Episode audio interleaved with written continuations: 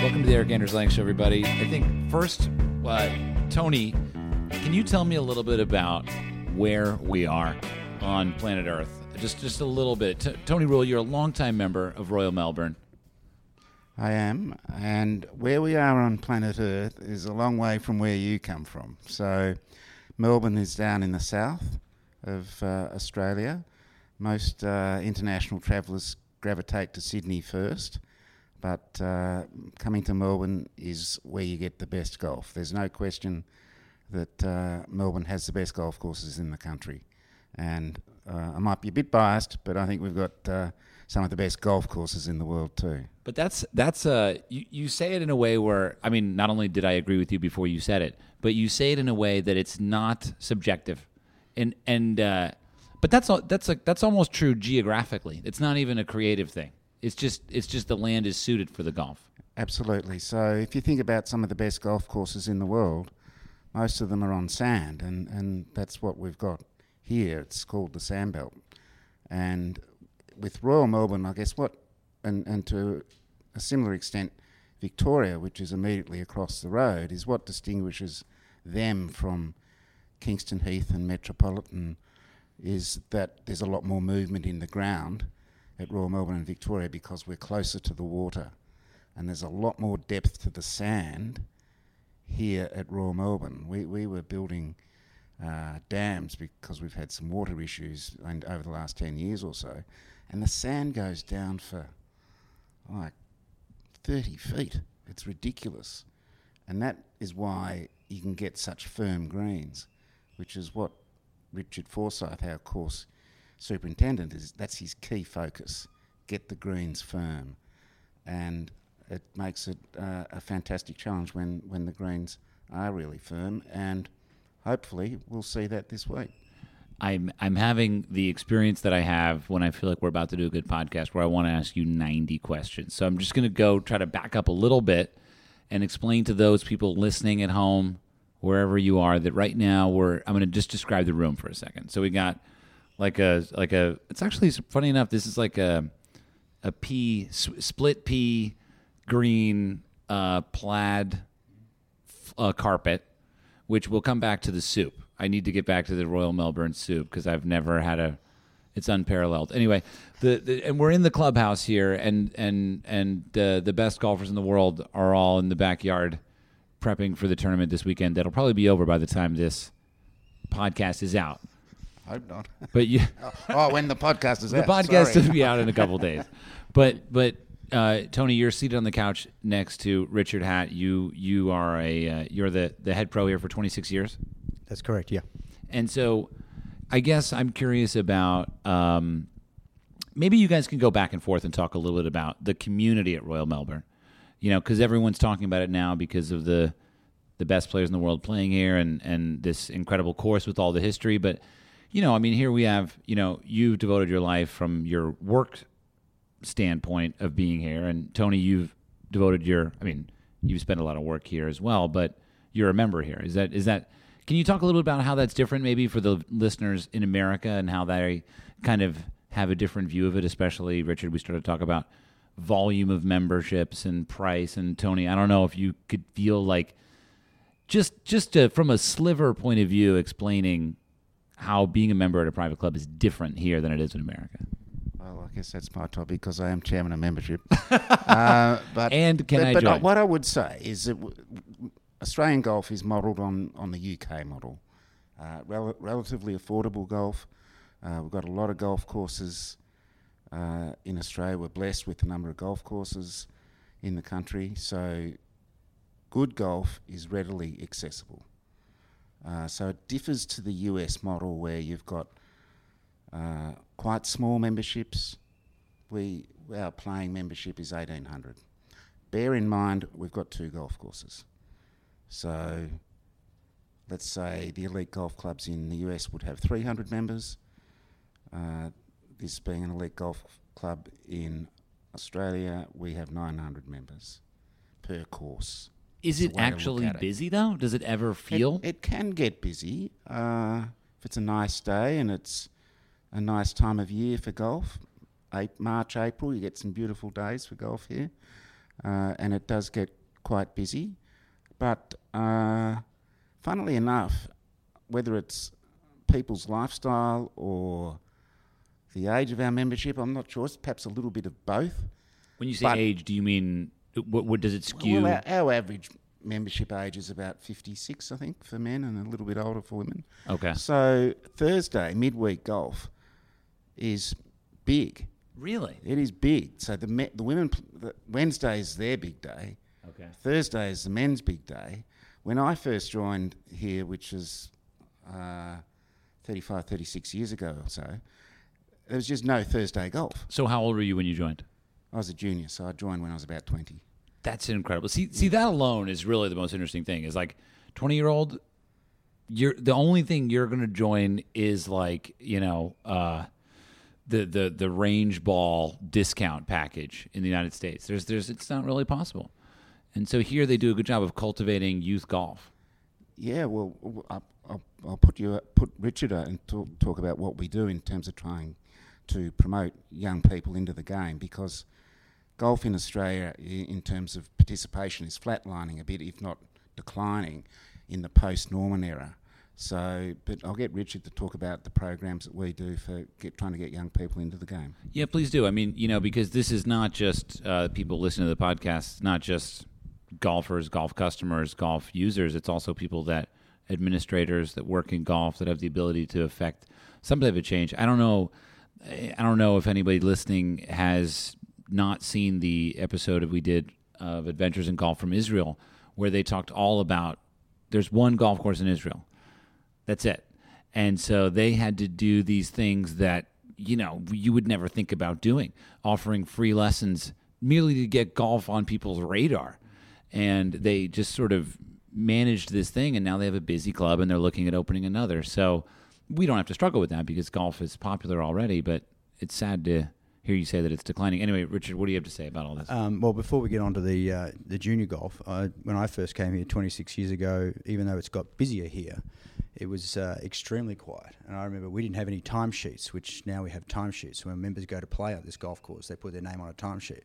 But when I first came, Sorry, when you first came here, what was your job at the time? uh, so I first came here as a teaching professional. Oh, okay. So I came here when I was 24. So I came as a teaching professional, and uh, Bruce Green, who was the professional here, for, who's been my partner, who retired a year and a half ago, he uh, offered me a job to come and teach here, which I thought would be fantastic because you could never get onto Royal Melbourne to use their practice facilities and all all their. Uh, Everything they had for the practice grounds, and uh, so I had a meeting, and he said to me, uh, "I'd like you to be." I thought that'd be great. So I asked, "When do I start?" He said, "Tomorrow."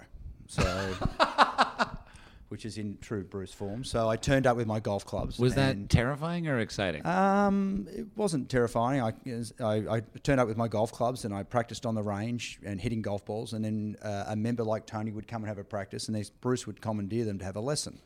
Oh, so the first funny. probably two or three hundred lessons I gave, no one ever wanted a lesson.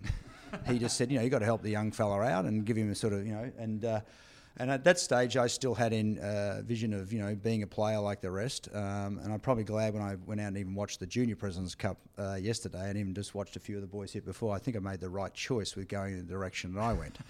um, I'd probably be much more skinny than I am now. But um, that was a um, so that started, and one lesson went to two, and two went to three, and then it just grew and grew as it went from there. And then uh, I became quite popular. Then I got offered a, a position at another golf club, and Bruce. Uh, I told Bruce I was going to take this position, and he said to me, "I've been thinking a long time that maybe we should join together." And that's how we joined. So after three years here, I then became uh, joint head professional with him for the last um, 21 years, and then and then he just retired a year and a half ago. So I've continued on solely as the head pro. right. But getting back to what we're talking about, those before we get onto that, with the um, we used to have a ball race on the first tee. I don't know if you've ever heard of the Ball race. A ball race. Never heard of it. So it. it was like a tube that was on a slight tilted angle on a stand, and it had a hole at one end and another hole at the other. And when you came onto the green, you would drop your ball that you were going to play into this tube, and it would roll to the bottom. And all they'd do is you'd lift it out. Whoever's next ball was there was the person who would hit off the tee. You remember that, Tony, wouldn't you? Th- this I- is the I way remember- of this is how, finding a so- partner. So when I was first joined, it was a very traditional club. You needed to have a coat and tie to go into into the club. You you, you couldn't into the clubhouse. You You uh, traditionally on a Sunday you would go into the dining room and you you might have roast beef or something, a bit of Yorkshire pudding or something like that. Kind of a Muirfield And situation. It's a, well, yeah. I've not enjoyed their their. Uh, Enjoyed? Sorry. well, I haven't. Been, I have been to Muirfield, but I didn't get to, to enjoy their lunch, which I hear is pretty good. But anyway, uh, and you'd have you might have a glass or two of red or something like that, and then you'd get out to the tee and you'd put your ball in the, in the race. And this was a Sunday afternoon, and there may only be f- five or six groups going out. So that has, Wow. in that context, it has it has changed quite a lot. Now membership now is um, is is quite a deal larger than it was when I first joined. But I, apart, apart from being on membership, I'm also the chair of the History and Archives uh, committee, and I've been looking at past records where at one point there was only 500 members of the club. wow. This would have been maybe in the 1950s, early 1950s. Early in its history. well, relatively early in its history. The club was formed in 1891, from memory, Okay. and we moved. Uh, originally, the club was in what is now pretty much inner city Melbourne. hmm We moved to a suburb called Sandringham in 1905, and then Mackenzie visited in 1926, which was a significant part of the club's development. Was that important for the club's ultimate success, do you believe? Absolutely. Yep. So, unfortunately, people who are listening really need to come and have a look at some of our old photos and, and the things that we've got in archives. But golf holes were very penal at that period in the early 1900s. And it was Mackenzie that really introduced this strategic nature of golf courses. So, uh, there's a hole for those people who are listening that want to come here and appreciate the difference between a penal golf hole and strategic, then it is no better illustrated than on the 15th of the West Course, where you've got mounds that were there in 1905 that go all the w- heavily grassed mounds that go all the way across the fairway, and bunkers that would go all the way across the fairway, and you can still see the indentations in the turf where those bunkers used to be. So the 15th of the West dates to 1905, but when Mackenzie came in, he uh, he rebunkered it, and but he left the mounds there. But if you look at his 1926 plan of 15 West, the mounds have been removed on his drawings. So there's some conjecture as to why he left it. But um, getting back to your question, was Mackenzie's visit significant? Extremely significant because the way he changed the nature of, of, of the golf course. And also, when he came here, the club sold some excess land and bought new land. So, the West Course, which is attributed to Mackenzie, some of the holes were there. There's uh, probably three or four that remain gen- in the general area where they were, and the rest of it's all new.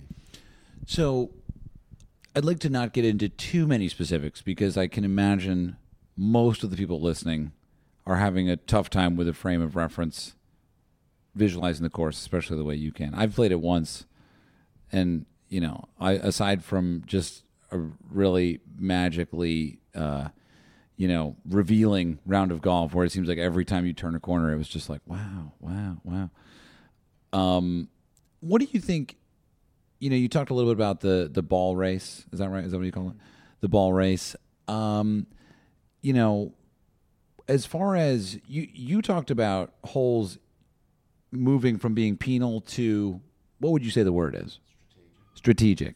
Um, how would you say in general that that is experienced on a golf hole as a player? I mean, Royal Melbourne. It's obviously the Well, I- example what here. I- what the, the key, the way Mackenzie designed a course is that, and you can see this on the drawings that he did for Royal Melbourne, is that he would highlight two ways to play the golf course, and he would draw lines.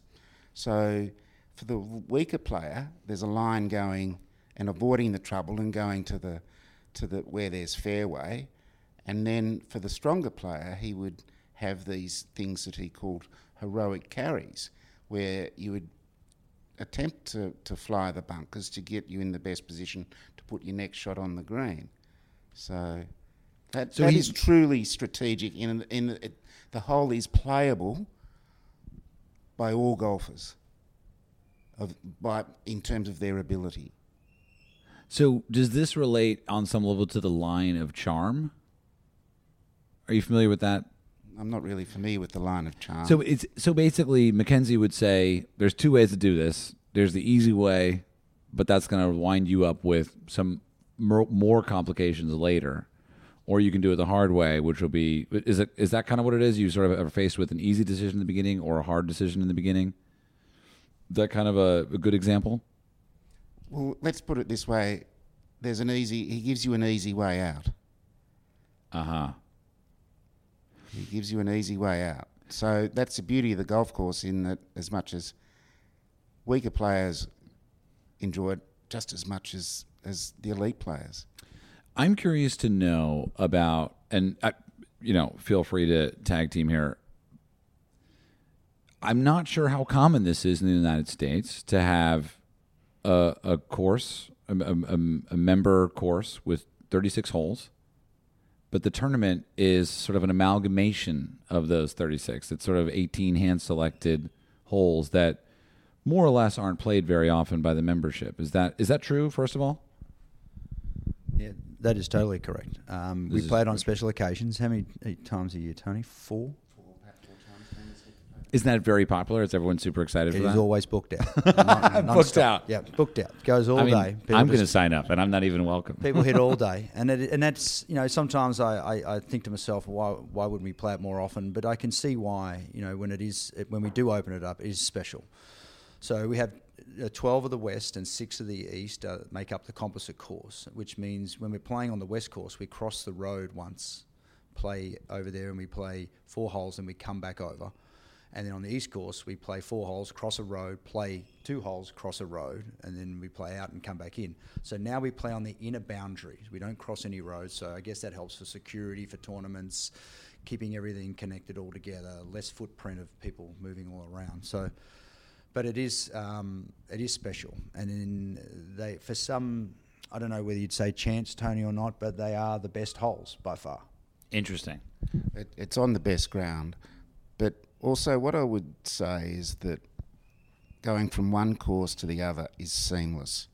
You wouldn't, if you came as a visitor and they put you on the composite course, you wouldn't pick which holes were which, east or west. And there's two reasons for that.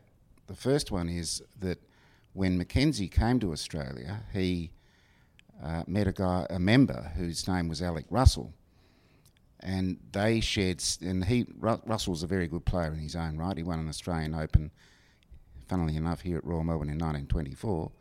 But they had similar thoughts on golf course architecture, and they actually formed a design company for Australia. So Russell and Mackenzie were golf course architects uh, here in Australia as a business. This is not Alistair McKenzie. Yeah. Oh, this is. Alistair Mackenzie and Alec Russell formed a design company, and it was Russell who designed the East Course. But the same person constructed both both courses, and his name was Mick Morcom, and he was the greenkeeper here for forty years or something, and they dug all the bunkers with a horse and a scoop. So it took, and there's a lot of bunkers on Royal Melbourne, and they're big and it took them five years to build the West Course. Uh, that's significantly longer than I would have guessed. The West, when Mackenzie came in 1926, the course didn't open until 1931. Um, I guess I'm curious to hear a little bit more, and Tony, I'm sure you know a tremendous amount about this. Um, the relationship between Mackenzie and Russell. Uh, I guess really where I kind of came into this story was at uh, this course in Wellington called uh, Umu, which I was pretty pretty excited to find. Uh, that is just the best fun you'll ever have on a golf course. It is brilliant. And it's got the one of the best par threes you'll ever play, the 16th. Goes from the top of one dune to the top of another. And you miss it right, the ball just gets carried about 50 feet away. It is a brilliant golf hole.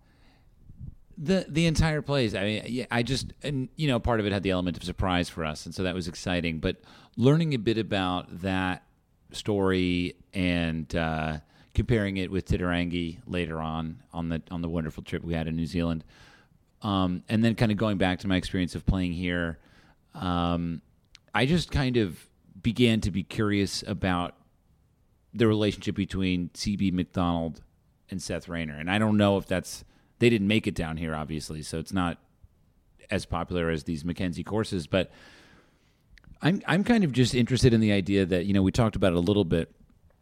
Uh, Mackenzie came down here for six weeks, uh, just before he was working on Augusta and Cypress. Something Yes, it was. He came in 1926, and Augusta was a bit after that, uh, as was Cypress. Augusta and Cypress are the early 30s, for memory. and he just came down here and basically came up with a lot of great ideas that were fulfilled by men like Alec Russell and the uh, superintendent uh, Mac Mick, Mick Morcom. Mick Morcom.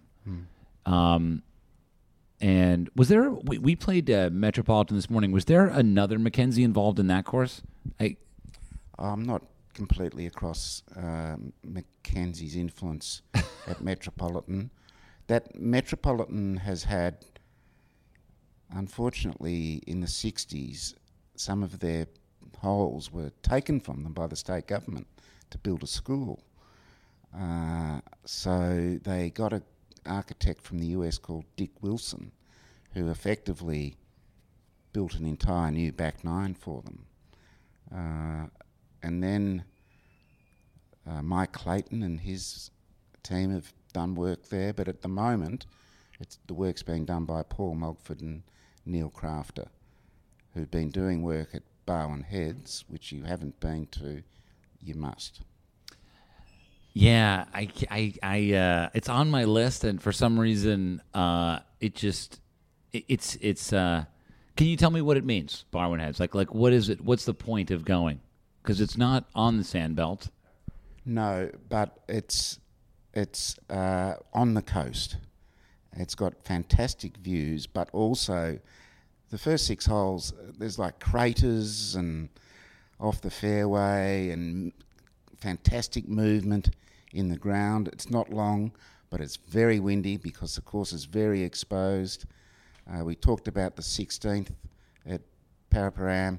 The 13th at Barwon Heads is about 130 metres. And once again, you, you elevated tee to this green. If you miss the green, you're doing very well to get up and down. It's just, it's just a different golf course. It's got a different feel about it. It's not vanilla, which is what you want to look for in golf courses. Yeah, I definitely like everything but vanilla. You, you, you, you would love Hirono, where I've just come back from. Oh, Tokyo. And, and it's in Kobe, Yeah. three hours south of Kobe. And uh, Martin Ebert has just restored it pretty much. It's phenomenal. Anyway, uh, Rich. Uh, just on that 13th hole at Barwon Heads, am I right in saying that one of our members, who the, all of our members are members of Barwon Heads, but one of our members, Richard Allen, was playing with his brother-in-law, and he holes out on that hole, and his brother-in-law holes out as well. no way. It's in the Guinness Book of Records. Is it really? yeah, That's incredible. they both hold out playing the same group, brother-in-laws, on that same hole on the 13th. They're related in many ways now. Correct. Um, we're going to take a quick break, everybody. We'll be right back. We're going to dig into a little bit more of the President's Cup and maybe some more general golf in Australia information. Folks, you've heard me talk about it, and I'm not talking about. Never mind. I'm talking about Precision Pro. You've heard me talk about them. I got a chance to meet these guys. I went out to Cincinnati. Spent the. I spent four years with them in one week. It was incredible. Anyway, uh, what's the main thing that golfers have in their bag that they're going to use most during a round? I think you know what I'm talking about. I'm not talking about a putter. I'm not talking about your favorite iron. I'm not talking about your right arm to flag the beverage cart. I'm talking about your rangefinder. All golfers need a rangefinder that they can trust to know the precise distance in their target for nearly every shot. whether you're on the tee box or in the fairway. That's true. I've honestly I've thought about using it for putting, just so I can be super accurate because putting is obviously lagging a little bit. Getting a phone call, folks.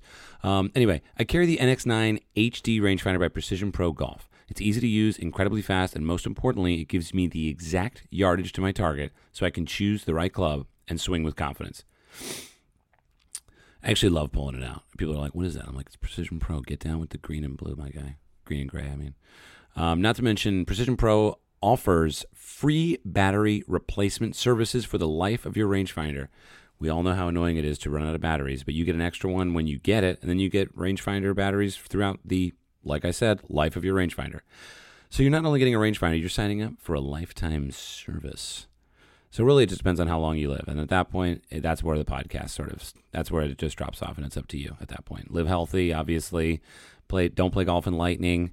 Uh, don't don't shoot adventures in golf because that that we've talked about that with my insurance company, and it does decrease my lifespan. But you know, it increases the benefits, and we all have fun. We've all signed up. Me and the crew have all signed. Uh, it's like an NDA for your life. Good news: the NX9 HD rangefinder is on sale for $40 off. Even better, listeners of the podcast can receive an extra $10 off by using the coupon code ERIK E R I K, at checkout. Go to precisionprogolf.com and use the coupon code ERIK at checkout for $50 off the NX9 HD rangefinder today. Swing with confidence, hit more greens with Precision Pro Golf. All right, got a very, very special read from you. One read that fits into three stripes because you know how much I love the three stripes, and I'm very excited to share something with you. Who knows what that'll be? Some secrets, maybe? Some secrets in the dirt? No. Adidas took their knit game to a whole new level. And honestly, I've actually I wore these just the other day and I was pretty comfortable and pretty tethered to the ground. Anyway, um, have you seen the new Tour 360 XT Primeknit that was just released?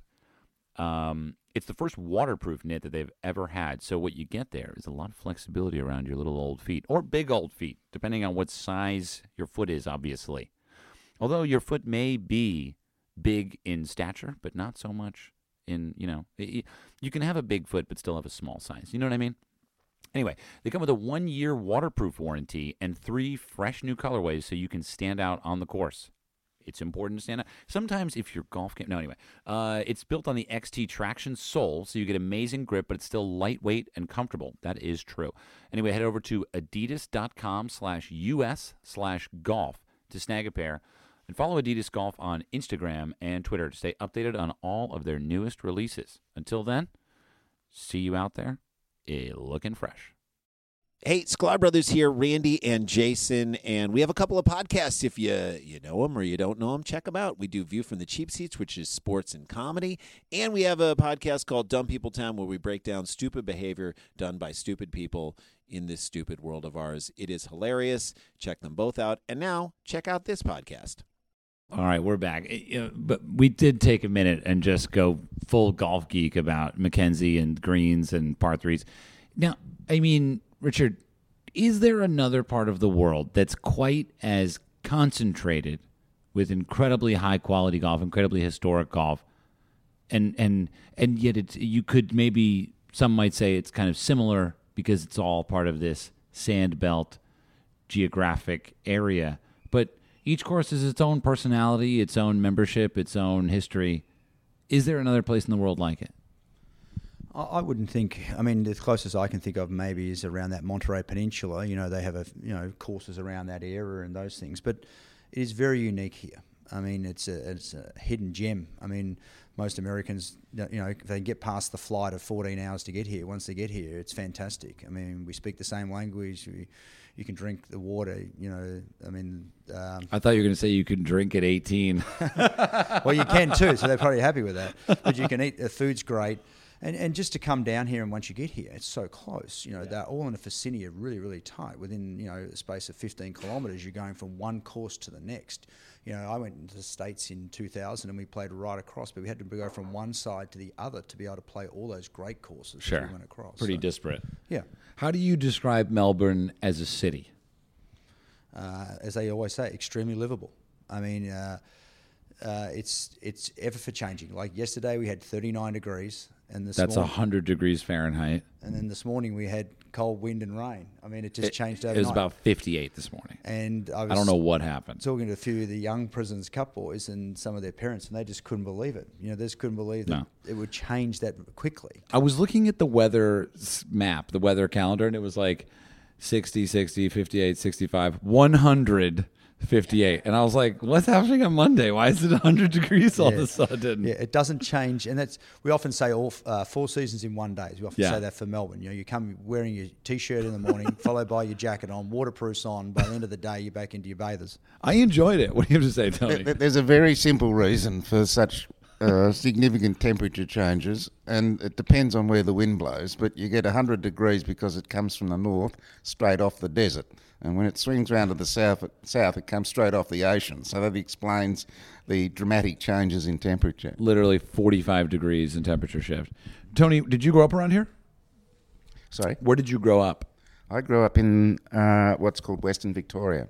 Okay. It's a little place called Warrnambool, and I used to play my golf at a, a little club called Port Fairy, which Mike Clayton's been doing some work on now for 10 or 15 years. It's not a wealthy club by any means. Uh, costs about $600 to be a member. Little small town with about 2,500 people, but the, it is an absolute classic links course.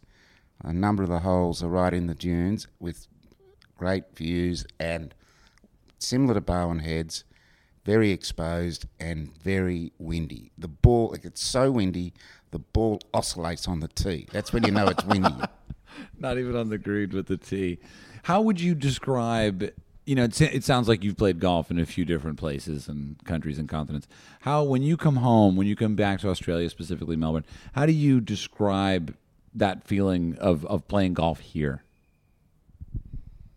Uh, that's a tough question. Look, I I love travelling and playing other other golf in other countries. I think you can learn things from wherever you go. We we were talking about what areas would be similar to this. Well, the Berkshire, and you've got the Berkshire, you've got Sunningdale, you've got uh, Wentworth, although not too sure about some of the recent course changes at Wentworth, but you've got some classic golf courses.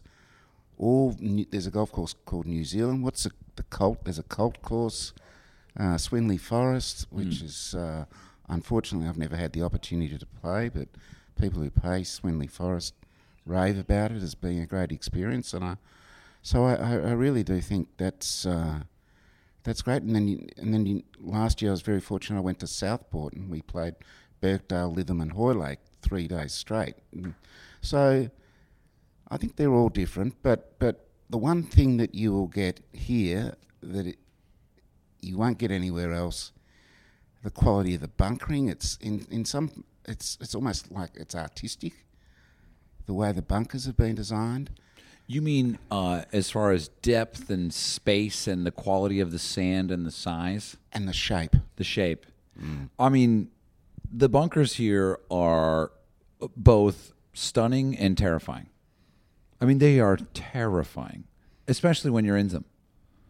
But they're all very fair and consistent, which is also very unusual. That that level of consistency with uh, a hard wall, a soft bottom, reasonably it's it's it's reasonable to expect that after one or two of them, you should be able to get out of them pretty easily.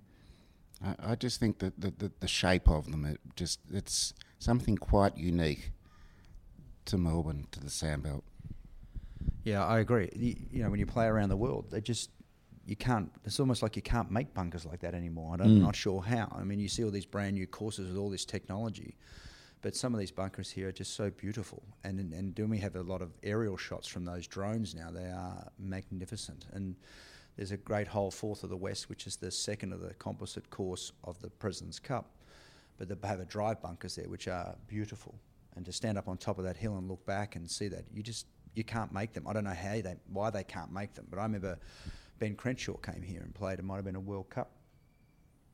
And I remember after he finished that tournament, he went out on the composite course. He walked the whole course and walked every bunker and looked at those bunkers and watched them and took photos because he just, you know, how do you get them to look like that? I mean, maybe it was the, the way they dug them out by hand, Tony. Was that a fair comment? I think the the fact that they the, the, the rounded scoop that the horse used to cart to build them is one of the key reasons why you get the bunkers looking like they do. Right. Yeah. Where, rather than the square blade of a bulldozer. Yeah, you have a little bit a different tool offers a different outcome. The other thing is the difference here is that um, the greens have got a lot of movement in them, Mm. but they're beautiful to putt on, and you can get they're, they're, our uh, green staff here spend an awful lot of time trying to get rid of Poa, which is a problem for a lot of golf courses around the world, but they've done a brilliant job in doing it. You don't like so. it down here. No. Why not? I would think it'd be great down here. Well, what happens is that it grow. Well, you know the issues with Poa, and it grows quickly, and Flowers. you get une- you get uneven, you get an uneven uh, roll, and so that's why we don't like it. And we've got uh, what's called Sutton's mix. It's a mix of bent grasses in it, and if you get Poa in the greens, it'll grow quicker than the bent, and then you'll get a really rough Yeah. uh, a rough roll, and so we don't like it in the greens. More Poa to you. I mean, they love it over at Pebble. yeah, well, all all all of California pretty much. I mean, Cypress we don't have a choice. Cy- Cypress is power from memory. Yeah, yeah, yeah. Um, I I'm not sure I can adequately rep. First of all, before the podcast is over, where is the what the birds? Is that what what these are You birds? know, I was thinking about what that you could hear that noise in the background. absolutely can hear That's it. actually the flue on top of the open fireplace that sits up on top. That's twisting around. That's following. oh, the that's not birds. It's not, but I thought Oh. you would ask that at some point. But it's the we're sitting right next to the fireplace here, and above Oh. is a, a flue that moves around and catches the air. And because it's windy outside today, it's moving around, squeaking. Yeah. we probably need to put some oil on that because we some pla- get some- get some oil. But we do have plenty of birds here. We have some uh, some crows that, um, which just you know, digressing. We have some crows here that uh, are very aggressive, and out on the putting green, they, they'll come and open the open your bag and take your lunch out of your bag. I've had that happen. Yeah, in the pro shop, we've been we've been getting them, training them up to get watches and wallets and all That's sorts smart. of things. So yeah, been- smart. They're quite good. Focus on the uh, you know pre 1960 timepieces. That'd be great. Yeah. Um, they uh, at Metro they had a uh, a great selection of birds with mohawks and great haircuts. Yeah, we have, we have we have a lot of great bird life down here, and especially well, there's bird life here as well a lot. But at Metro, they have lovely high trees, you know, those big gums ah. and things like that. So they obviously attract a lot of that birds. Where we have a lot more lower foliage here and things like that. But there's plenty of birds we have. I, I did actually see a photo that someone showed me this morning.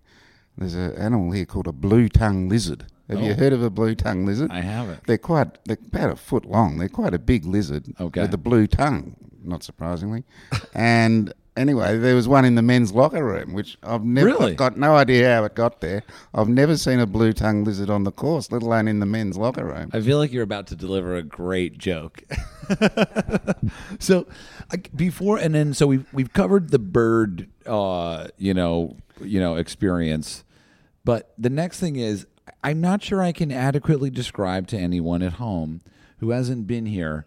When you talk about the greens being hard, it's not a it's it's it's it's a meaning it's very real they are hard i don't i can't think of many things that are as hard that are not like a table how it what i don't know it's insane Yeah, I, I mean, I might lead off, and Tony will do a lot more on that. But just uh, for us, you know, they when people come and play here, they wonder they're hard, but that's how we play them all the time. all the time I can't remember the last time we repaired a pitch mark. not yeah no there, you can't make a pitch mark No.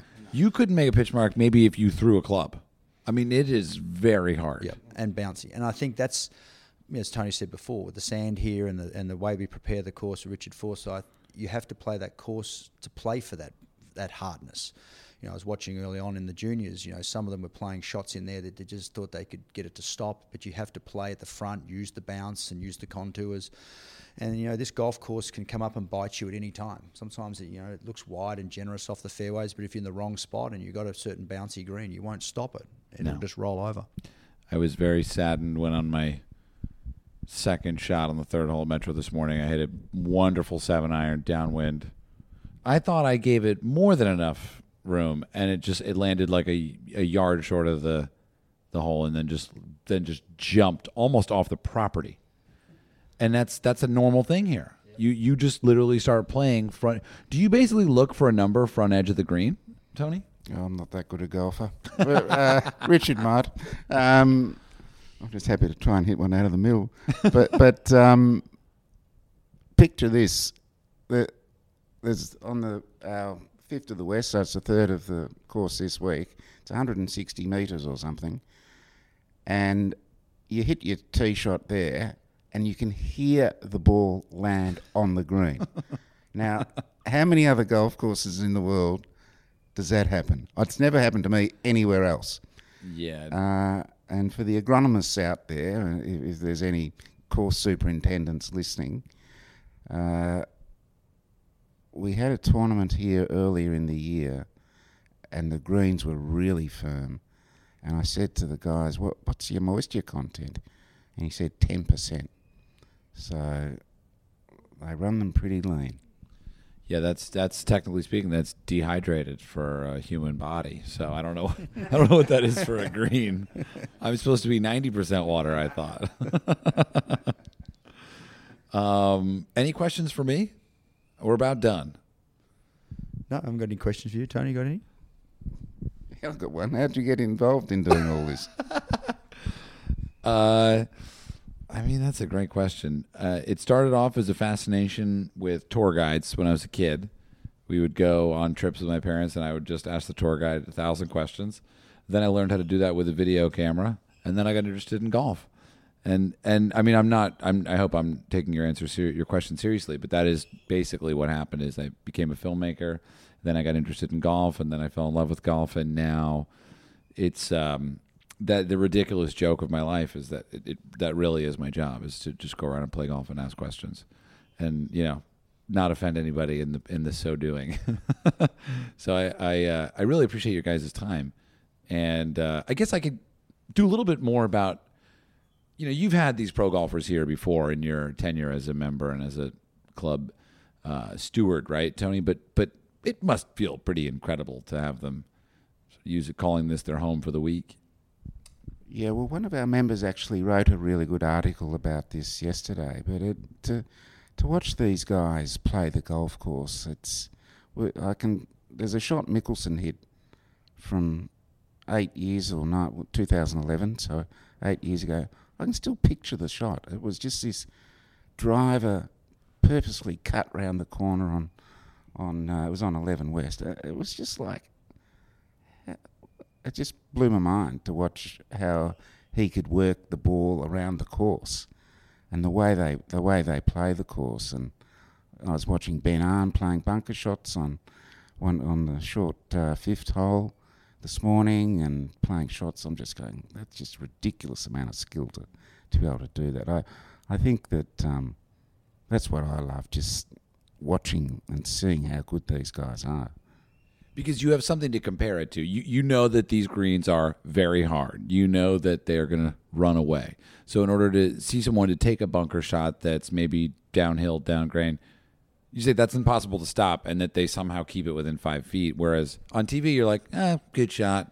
You can't see the the, the difficulty. Correct. There's a lot of slope on our greens that people uh, that, that the TV doesn't highlight. So the fourth green has a lot of slope, so much so that only about ten percent of it's pinnable. It's a big grain. Wow, So that must um, make the super's job. Do you think that makes it easy or hard? he's got ways and means around it, which I won't go into. Well, what's that, Richard? He doesn't have any trouble putting any pin position because there's only about two on it. So Right, he knows where to put it each time. Right. Yeah. Well, I'm gonna go. Uh, I, I would. I would like to end on. You know, I I um, I played out here, and it was cold, and that's common. I'm learning in Melbourne, but uh, we were met on the uh, sixth hole by a small golf cart that had a um, a large plastic box on the back with a faucet attached to it. And the gentleman drove up and said, "Would you like some soup?" And I said, "Yeah, I mean it's really cold. I would love some soup." And he and he proceeded to, you know, it's like a coffee pot. And I'm describing this because you guys know what it is, but if you're listening to this, which you would be, otherwise you wouldn't be hearing what I'm saying. You, it's literally like a to-go coffee container, but the faucet was like modified to manage the split pea soup that was about to come out of it. And I mean, I'm pretty sure I've never had a better experience with soup in general, much less soup on a golf course, much less soup on a golf course being delivered to me on a golf cart. When did this soup when did the split pea soup recipe get created and how long has it been being delivered on a cart on cold days? We've probably done soup now for the last five years or so. Is that it's it's a relatively new relative new, and that was basically like a big urn. And as you said, they've re- retrofitted the tap, make it Yeah. wider because obviously thicker soup can't get through the small. like- Somebody went to like a plumbing store 100%. and created this. yep, they had it all made up, uh, purpose built, custom built. That's what I love. You get you get you get that at a club because who said let's bring soup on the course and then someone said how do I bring soup on the course? I need to solve this problem. This is what I love about each club that I visit around the world. You know, like you're talking about Muirfield. Each club has its own little way of solving a problem, and I need to do a better job of keeping track of this stuff because it's really fascinating.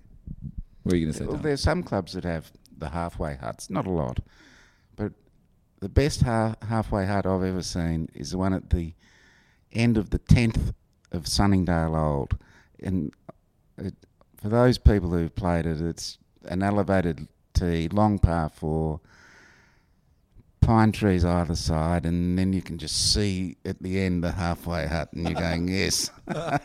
It's a horizon. Yeah. Bacon sandwich is what you have there when you get to there. Okay. I haven't played it yet, so I'm looking forward to that sight. It's beautiful. I know the hole exactly. There's a big gorse bush on the left hand side just before there. Well, I look forward to enjoying the uh, the soup once again, and perhaps the composite layout one day.